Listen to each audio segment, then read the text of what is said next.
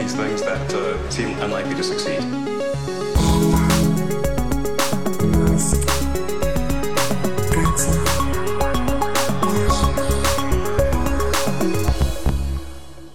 Bienvenidos a un nuevo episodio de Elon, episodio 36, si no me equivoco. Eh, Matías, ¿qué tal estás? Muy bien, ¿y tú cómo estás?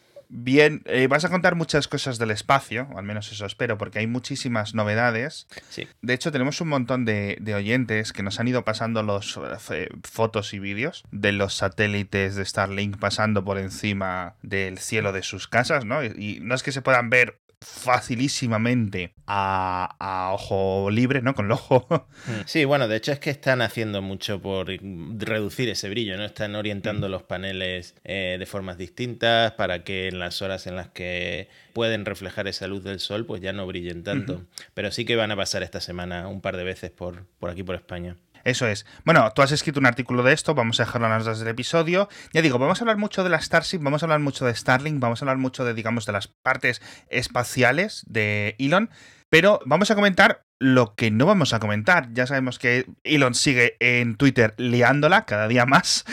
Estoy intentando poner un poco, porque sí que me gustaría hacer una especie de recopilación de todas las cosas que está diciendo con respecto a la cuarentena, dejarlo todo juntito en un episodio para no ir, digamos, mira, nunca mejor dicho, infectando, ¿no? Todos los episodios con, con este tipo de cosas. Y tampoco lo que vamos a hablar en este episodio, pero sí mencionarlo obviamente porque es un avance bastante bueno, es que algunos conductores de Tesla están recibiendo ya la actualización en beta, en pruebas de este sistema, de esta nueva actualización de Autopilot, ya digo, que viene con el respeto o que hace las paradas en los semáforos y hace las paradas en los stops para que la gente cuando esté en una ciudad, es decir, en el entorno urbano, tenga el coche de una forma pues más automatizada. Vamos a ver qué tal funciona porque obviamente ya hay un montón de vídeos y poco más. Ah, por cierto, ¿tú te acuerdas de Tesla Kila? Tesla Kila, sí, que le dio, le dio por la bebida a Elon en una época, me acuerdo, me acuerdo. Bueno, a ver, por la, por la bebida la da muchas veces. pero, pero hubo una época cuando lo de los um, lanzallamas y todo esto, que también se sacó esta especie de tequila de Tesla. Y lo que parecía la típica chanza de Twitter, como que se la tomó un poco muy encima, porque claro, esto ahí le pondrá un mail o un mensaje a sus eh, asistentes barra secretarios barra cosa, ¿no? Y dice, vamos a hacer esto, tal, me organizas una reunión, compramos unos campos aquí en México, hacemos no sé qué, no sé cuánto, y ya está. Y tenemos aquí nuestro propio tequila y se lo vendemos a la gente con el logo de Tesla y ya está. Eh, lo que ha quedado es que obviamente pues esta idea eh, fue una chanzada y ahora a través de estos documentos burocráticos, documentos judiciales, hemos visto que lo que Elon ha sido es, se ha olvidado un poco de esta tontería y ha dejado correr los registros de la marca, es decir, que se le están caducando, con lo cual, bueno, que no va a llegar a nada nunca. Si alguna vez eh, querríais haber oído esto, pues eh, parece que no va a ser eh, realidad. Y lo último de los coches es que, eh, según comentó en Twitter Elon, vamos a saber más información del semi, del camión en mayo. De momento, no tenemos absolutamente ni idea más allá de que está haciendo en pruebas, no sabemos, no tenemos un montón de información. Y del roadster a final de año. Así que de momento esas son las dos últimas actualizaciones que tenemos. Sabemos que hay algunas cosas, algunos problemas legales otra vez de nuevo en Giga Berlín, en el caso de la fabricación europea del Model Y, que es principalmente a lo que se va a dedicar. Y está habiendo un montón de conversaciones barra, eh, ¿cómo diría yo? Chismes, un poco de chismes en relación con lo que está ocurriendo tanto en Giga Shanghai como en Giga en, en Fremont, ¿no? Así que bueno, Vamos a hablar del, de la cuarta eh, Starship porque ya está en la rampa, en la plataforma de pruebas. Sí, esto no para, el ritmo no para, como quien dice, ¿no? Y de hecho ha pasado esa famosa prueba de presión en frío. Ah, La- ya fue. La pasó este fin de Qué semana, bueno. sí, no, eh, se ve que esta vez no, no se filtró porque claro, no implosionó. Eh, Elon lo acaba de comentar en Twitter, ahora cuando estamos grabando esto, hace unas horas lo ha comentado. Este nuevo prototipo, ¿no? Al, al venir arrastrando a los Anteriores que todavía no han volado, eh, Sí. no tiene cambios estructurales, es básicamente ese mismo cilindro que llevamos Sí. viendo mucho tiempo. Eh, solo tiene un motor Raptor, por lo que no va a hacer ese vuelo de 20 kilómetros de altitud que estamos esperando, sino que va a hacer otro salto de 150 metros, como el que hizo ese depósito de agua, que por ahora es lo único que, que ha volado allí en Boca Pero Chica, ¿lo va, a hacer, ¿lo va a hacer de forma controlada o va a llegar a 150 metros de altura por la explosión? no, parece que este por ahora, por ahora va bien la cosa, a pesar de que hayan mantenido un poco la estructura, ¿no? Porque están hablando de pasar ya a otra aleación de acero en la, de la serie 300, eh, porque puedes, eh, a raíz de todas estas implosiones, explosiones que ha habido, eh, Elon eh, ha comentado que, a ver, han pasado décadas desde que existe este acero que estamos usando, es hora de usar un, acero más tecnológico, ¿no? Mm. Entonces se van a probar con unas, unas aleaciones más recientes, más modernas, a ver si así se solucionan el problema y aguantan mejor. Pero ya comentamos que el SN3, el problema que tuvo era más bien una configuración en la prueba en la que había mucho peso por encima y básicamente se vino abajo, ¿no? Eh, entonces, nada, todavía no hay fechas de este vuelo. Eh, ha comentado Elon que esta semana tendremos la prueba de encendido de motor. Sí. Y, Con lo cual, yo quiero decir, si esta semana es la prueba de encendido de motor, podemos hablar de algo para mayo, poder verlo. Yo creo que sí, que la semana que viene o en dos semanas, porque esto es, es un ritmo endiablado. de hecho, ya estamos hablando de que se están viendo partes del SN5, del siguiente prototipo, incluso del SN6 se está hablando ya que ya tendrían un diseño más completo con las aletas, digamos, de esos estabilizadores que, vimos en, la, en esa maqueta que montó para los periodistas y para la prensa, que al final la desmontaron al día siguiente, ¿no? Que esto es típico, típico de Elon, eh, hacer una presentación con, con, un, con un coche que no funciona, en este caso con un cohete que no va a funcionar. A ver, es entendido. O sea, que el SN5, ya las fotos que le he filtrado ya tiene el cono superior, ya no simplemente un cilindro ahí como un depósito de agua o un depósito de grano ahí que está en mitad de Iowa. El SN6 es el que va a tener, aparte de este cono superior, ya va a tener las aletas en los laterales, es decir, ya va a parecer más un cohete cohete. A lo mejor no va a ser todo la altura que necesita, etcétera, pero ya nos encaminamos hacia algo mucho más real. De nuevo, a mí me gusta esto, tío, a mí me encanta, porque es como ver la evolución de un proyecto de software en el que vas añadiendo tus cositas, ¿sabes? Pero con hardware. es en plan, no vamos a empezar a tener todo ya pensado, idealizado, los conceptos hechos, sino nosotros vamos a empezar a construir el cohete aquí esto no funciona, lo cambiamos, ¿sabes? Es un poco más hackeo. Exacto, y como está haciendo al aire libre, pues lo estamos siguiendo todo eh, paso a paso y en directo. Pero Elon repite una y otra vez que eh, Boca Chica lo que se están centrando es en hacer una fábrica de cohetes, que ya lo hemos comentado mil veces, que el objetivo es hacer mil, eh, que el objetivo es hacer uno cada 72 horas. Entonces, Elon insiste, esa es la parte complicada. Hacer un cohete, ya sabemos hacer cohetes porque tenemos el Falcon 9 que ha volado no sé cuántas veces, ¿no? Pero... No, claro, o sea, de hecho la cantidad de, motores que están fabricando es increíble. Exacto, es que eso hay que tenerlo en cuenta también, ¿no? Que todas las partes del, Falcon 9 y ahora de la Starship se las fabrica la propia SpaceX, ¿no? Eh, y además unos motores que eh, en comparación, el Raptor en comparación con el, con el Merlin es mucho más complejo. Hay fotos de motores desnudos y se puede ver como el Raptor pues tiene como un montón de cableados y de cosas que yo jamás entendería para qué son, ¿no? Pero se ve que el Merlin en comparación es muchísimo más simple. Entonces, mm. todas estas cosas hay que, hay que tenerlas en cuenta. Sí, a ver, cuando hablamos de un motor simple, luego ves fotos que vamos a dejar en las notas del episodio y dices tú, ¿esto es simple? Porque es que madre mía, o sea, madre mía, la cantidad de tubos, conexiones, compresores y yo que sé qué cosas complicadísimas que hay aquí. Pero claro, para una persona, digamos, no entendida, obviamente, pues esto está a una escala infinitamente mayor de complejidad de lo que puede ser un, motor de combustible de coche, por ejemplo, ¿no? Que sabemos más o menos todos lo que son los pistones, la correa, el no sé qué, no sé cuánto, y luego ves esto y dices, jo, pues si esto es simple, ojo.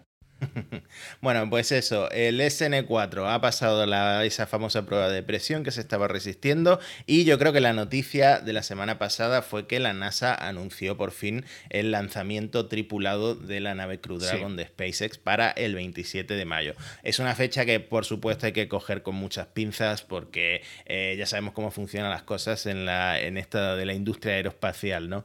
Eh, se puede retrasar ya sea por el clima como por cualquier cosa que vean que haya que ajustar. Entonces, eh, el tema es que hay fecha. Por primera vez hay fecha, eh, no falta casi nada por certificar, está todo homologado. Eh, falta el tema de los paracaídas que comentamos, que hubo un problema con esta prueba en el helicóptero. Y luego estaba pendiente la investigación de ese motor Merlin, uno de los nueve que se encendió antes de tiempo en, en una de las últimas misiones de Starlink, en marzo. Pero eso está también en su recta final porque ya el propio Elon comentó que había sido alcohol isopropílico, que es un líquido de limpieza que usan para, para los cohetes, que quedó atrapado en un hueco de un sensor y entonces se, Ah. prendió, se prendió en vuelo y eso pues desencadenó Ya. ese fallo. ¿no? Y has escrito de esto, de lo del- de, la cápsula de lanzamiento en Gizmodo, y una cosa que pone, dice, la NASA ha pedido que la gente no vaya a verlo. Claro, porque al final seguimos con la pandemia y nada te dice que ah, el vale. 27... O sea que es, es un tema médico, no es un tema...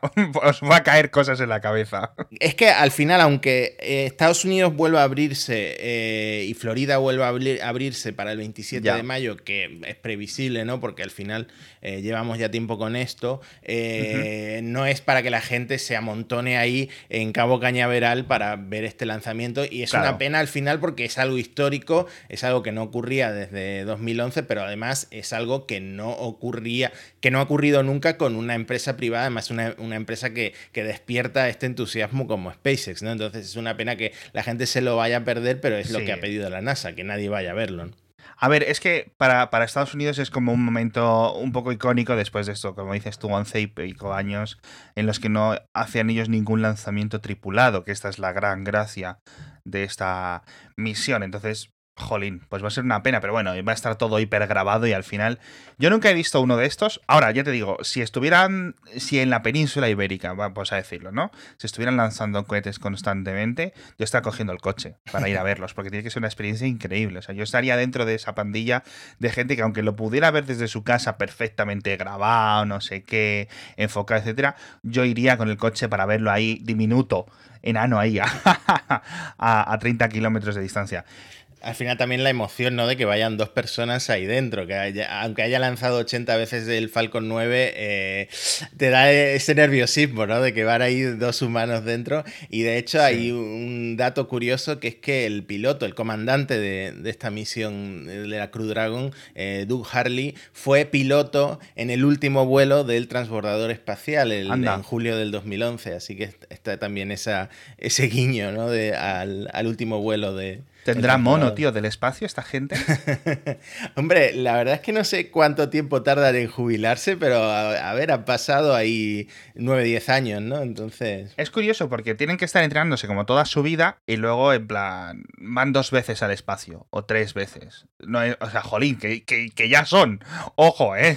que no es como si fuera ir, ir al espacio fuera ir de picnic.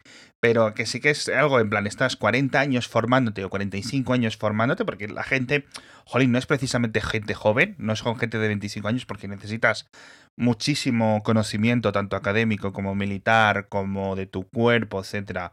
Y son, son un poco superhumanos los, los astronautas, todos, ¿no?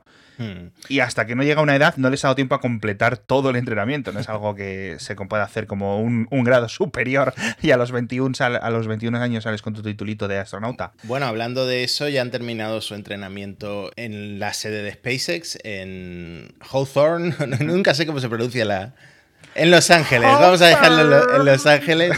Para En la periferia de Eh, Los Ángeles. Que, bueno, al final es una nave tan diferente, ¿no? Con estas pantallas táctiles que, Claro. claro, tienen, que, tienen que hacer su entrenamiento en SpaceX y ahora ya todo lo que queda a estas alturas lo hacen en Houston y lo hacen en Florida. Así que nada, ya están listos para, para Sí. el despegue. Y una cosa muy curiosa que lo han comentado mucho esto, la gente que cubre el espacio es que la NASA ha recuperado el logo, le llaman el del gusano, que es el logo de las misiones Apolo Mm. que iba, eh, digamos... eh, Sí, en los 80, los 70, el, el logo clásico Sí, de la NASA. El logo clásico de la NASA que ponían, digamos, en vertical en los, en los cohetes, lo van, En los lo van a cohetes, poner sí. en el Falcon 9. Sí, a mí me encanta lo de la NASA porque aunque sea una cosa estadounidense, es cierto que el símbolo es como algo internacional, por decirlo así. No sé si me entiendes. Sí. Es decir, los japoneses tienen lo suyo, los chinos lo suyo, los europeos tenemos lo nuestro, otros países tienen lo suyo, India, en Sudamérica, México, etcétera. Tienen diferentes agencias espaciales, pero la NASA es como la agencia espacial de todos. Porque son los más activos y los que hemos crecido mamando, ¿no? Y además Claro. tienen esa colaboración que tiene un punto publicitario, ¿no? Un punto de comunicación, un punto de imagen, también un punto propagandístico, por qué no decirlo, obviamente, de que llevamos viendo este logo en camisetas, en calcetines. Mi mujer tiene como tres o cuatro prendas de ropa de la NASA. Claro. Es decir, todas oficiales, todo es como Disney. Todo está certificado y tal. Entonces, a mí este logo me gusta y, y joder, es que es un logo brutal, tío. O sea, está hiper bien diseñado, es algo icónico. No sé si como la manzanita de Apple o el shush este de Nike, Sí. pero eh, vamos, Y, increíble. esto. Claro, es que es lo que tú dices, ¿no? Como que hemos crecido mamando películas de, de la NASA, etcétera, y al final, eh, si lo piensas, SpaceX está ayudando a recuperar eso en un momento en el que China le está comiendo toda la tostada a, a la NASA, ¿no? China y Rusia, porque Rusia. ha habido un momento, ha habido un poquillo ahí de jaleo, tío, con, con Rusia. Ha habido como un poco de pelea Sí, eh, diplomática internacional. sí. Se quejan de los precios, que básicamente ha roto el mercado de, de SpaceX con los precios tirados de precio, digamos, en los lanzamientos Sí. de- del Falcon 9. Pero bueno, es lo que respondió Elon. Vamos a ver si el cohete nuestro eh, se puede recuperar eh, no sé cuánto por ciento en la primera Claro. etapa, la COFI, etcétera. Mm, Es, es como el símil que pone siempre. Es como si hubiera una aerolínea que despega y aterriza sus aviones y el resto de las aerolíneas tienen eh, aviones desechables, ¿no? Claro. Es un buen símil. Por eso son Sí. tan baratos. A ver, la diferencia de precio no es tantísima, ¿vale? Porque hay un montón de costes fijos en un lanzamiento, pero no es como que de momento SpaceX se hubiera eliminado a la competencia, es decir, los coches, lo- los, los, los perdón, los cohetes de Ariane eh, siguen lanzándose, los cohetes rusos siguen lanzándose, hay un obviamente hay un montón de cosas que están eh, en la agenda desde hace un montón de años, pero no es como que los cohetes de Elon se lancen por un millón y el resto por 50 millones. Hay una diferencia de precio más o menos variable, incluso depende dependiendo de cada lanzamiento, pero no es como que el resto de la industria se haya quedado dormida, pero sí es cierto que a Rusia o dentro de lo que es Roscosmos esto le venía muy bien, no estaban un poco siendo los únicos y ahora se han visto con un poco de competencia de un material certificado para misiones tripuladas que a ellos, les, ellos no les importaba que SpaceX estuviera haciendo cosas jiji jaja Hmm. con nuestro cohete de juguetes. Lo que pasa es que, claro, en los últimos 3-4 años han visto que les están comiendo la tostada.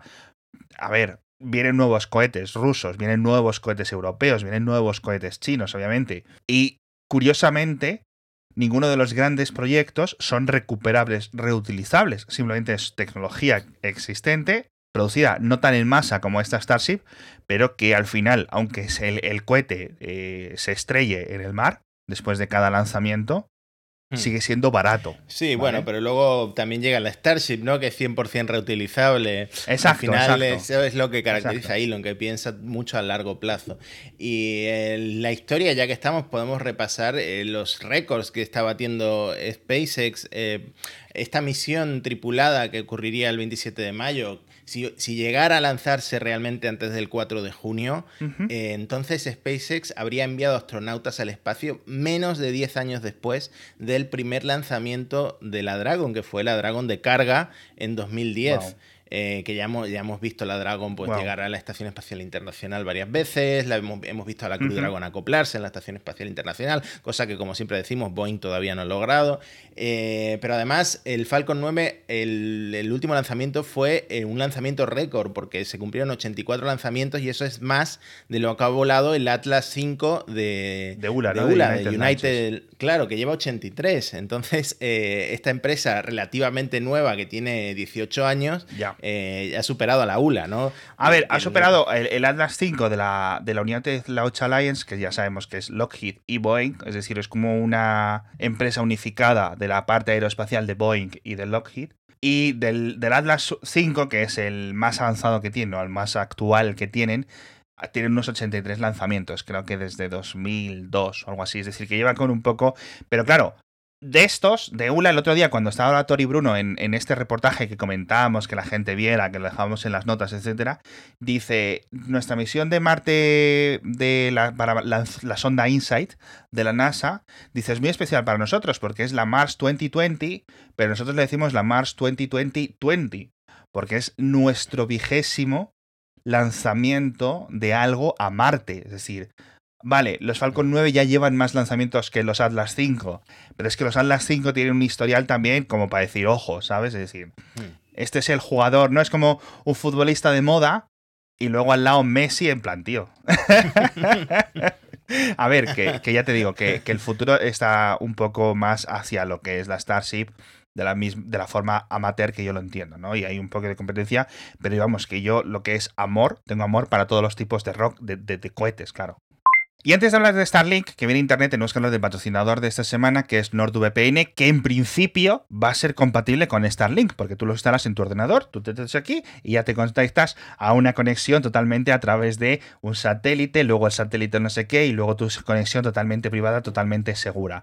Ya sabes que tiene una promoción para todos los oyentes en nordvpn.org barra Mixio, tenéis el enlace en las notas del episodio, y que bueno, tiene unos precios estupendos, 75% incluso de descuento si contratáis el plan de 3 años, que es el que yo tengo, que es el que Matías tiene, porque es el que es mucho más barato. Te sale la conexión mensual como a dos euros y pico, es decir, está tiradísimo de precio. Y de nuevo, como siempre digo, podéis tener seis dispositivos conectados. Yo, por ejemplo, se lo he compartido a mi hermano. Mi hermano vive en Rusia, mi hermano tiene mi VPN, se conecta cuando quiere, cuando no necesita usar el trabajo, sabe que tiene el VPN de Nord completamente certificado para conectarse desde el país que él quiera o mejorar la calidad de su conexión, que al final es para lo que lo uso yo. Muchas veces, por ejemplo, no me carga algo a pesar de tener una fibra de 600 en mi casa, pongo el NordVPN y ya empieza a cargar todo Internet mucho más rápido. ¿Por qué? No me lo preguntéis porque no sé por qué ocurre, pero sé que ocurre, ¿no? Dependiendo de cómo esté configurado o cómo le dé a mi operador por funcionar en ese momento. Pero vamos, en general yo estoy súper contento, Matías creo que también, ¿verdad? Sí, yo por ejemplo lo uso cada vez que me pasas enlaces de medios que no están adaptados a la GDPR esta europea, ah. la normativa, y tengo que abrir con, el VPN para poder verlos. Claro, yo a veces cuando veo un error de estos, de error 451, y digo, ¿qué pasa? Y resulta que es que había cambiado un rato antes el, el NordVPN para estar conectado desde España, que es la conexión normal con la que la tengo por defecto, pero normalmente, digamos, yo salgo a internet a través de Países Bajos, a través de Reino Unido, a través de Estados Unidos, ¿no? Voy cambiando un poco para que tener un poco más, para distraer a los anunciantes. Entonces, como siempre, ya digo, seis dispositivos, lo podéis compartir con vuestros amigos o podéis tener además 30 días de prueba en el que os devuelven el dinero. Si al final decís, oye, esto del NordVPN no lo estoy utilizando, mejor lo doy de baja. Eh, pasaos por el enlace de las notas del episodio y ahora sí vamos a hablar de Starlink. Bueno, Starlink, eh, con el último lanzamiento, 420 eh, satélites, serían en realidad 422 con los dos primeros prototipos que ahora se han salido o se van a salir de la órbita. Y claro, 420 es el número de la suerte de, Elon, así que lo celebró. A ver, yo no lo esperábamos porque estaba lanzando de 60 en 60 y es como, tío, ¿le has hecho aposta o...? tratándose de lo Musk, es posible que le pidiera a los ingenieros que... Sí, te imaginas que la, la cofia es más grande que 62 y dice, no, aquí me metes un poco de, cartón, como el que viene en las cajas de Amazon. para que tape un poco el, roce. Se supone que operativos hay como unos 415, se supone que hay varios que han dejado de funcionar, pero bueno, Elon está celebrando 420 por fin en, órbita y todo esto mientras dos compañías de la competencia se han declarado en bancarrota, que una fue OneWeb y otra Speedcast, que esto fue muy reciente, eh, también se están declarando en bancarrota. Ya sabemos que el espacio es algo, es un negocio muy complicado. Exacto. bueno, y como ya comentábamos, a ver, que OneWeb se haya declarado en bancarrota no significa que hayan dejado de operar. La empresa sigue funcionando, lo que pasa que está dentro de un programa de reestructuración. Vamos a ver hacia dónde tira, si la empresa sigue como hasta ahora con un, digamos, una infraestructura más reducida, ¿vale? Pero básicamente está dentro de lo que son las protecciones de esta declaración de bancarrota. Ya digo, a lo mejor se vende, a lo mejor se divide en otras compañías, a lo mejor corta operaciones totalmente, pero de momento, la, cuando una empresa dice declaro la bancarrota, no es lo que la gente de la calle entiende por la bancarrota, como que en plan, cierro el, echo la cancilla, bajo las persianas y todo el mundo a su casa. Es un poco más complicado. Pero bueno, por cierto, ha hablado de eh, fechas. Eh, sí, esta beta privada, que se supone que será algo para empleados o para gente así eh, muy limitada, ¿no? Para un público muy limitada, empezaría en tres meses con una beta pública, ya que alguien más podrá pedir acceso en seis meses. Entonces, en este tiempo, pues hay muchas cosas que demostrar. Primero, la cobertura, por supuesto, será muy limitada. Estamos hablando del norte de Norteamérica, de Australia, eh, pero la idea es que al final se cubra toda, todas esas latitudes del centro de Europa. Yo creo que en España también tendremos una buena cobertura, eh, en Estados Unidos obviamente también, pero lo que siempre estamos comentando, Starlink, ¿para quién es? Pues Starlink es un servicio de Internet para la gente que no tiene normalmente ese acceso tan, tan fácil y de tan baja latencia a Internet, a lo mejor en entornos rurales o en entornos, eh, no en ciudades, no, no aquí que tenemos la fibra óptica, ¿para qué vamos a, tener el Starlink? ¿no? ¿Para qué vamos a comprar un terminal de Starlink? Entonces, habrá muchas cosas que demostrar en, en esta beta pública en seis meses, empezando por eso, por los terminales, porque... Eh, al final SpaceX se va a tener que poner a fabricar routers, se va a tener que poner a fabricar antenas, se va a tener que mm, va a tener que demostrar que esta eh, arquitectura, este, estos protocolos que va a probar para el internet satelital están ofreciendo eso que, prometen, ¿no? Esa internet de baja. A ver, exacto. La gente y, cuando lo sacan los blogs de tecnología y tal, yo creo que los lectores eh, se están teniendo una idea equivocada de lo que va a ser Starlink, ¿vale? Eh, esto obviamente no va a ser un producto de consumo como el 5G o la fibra óptica. Esto va a ser una cosa mucho más limitada. Va a depender mucho del precio que tenga, va a depender mucho del límite de satélites, del tipo de cobertura, de las restricciones que se les impongan, ¿no? Tanto ahora como dentro de unos años. Pero, por lo que, aunque no sabemos precio, que es algo que tienes que comentar tú luego, no, que la gente no espere que vaya a ser algo revolucionario, que va a cambiar la vida, etcétera. Esto no es un tanto para las ciudades, es que no tiene sentido en una ciudad. ¿Vale? Ya tienes que estar en un sitio muy concreto en una ciudad para que sistemas como Starlink tengan sentido para ti, ¿vale? O para tu casa, etcétera. ¿Vale? Primero porque necesitas una parabólica. La parabólica no sabemos si se va a ajustar manualmente o automáticamente, ¿de acuerdo?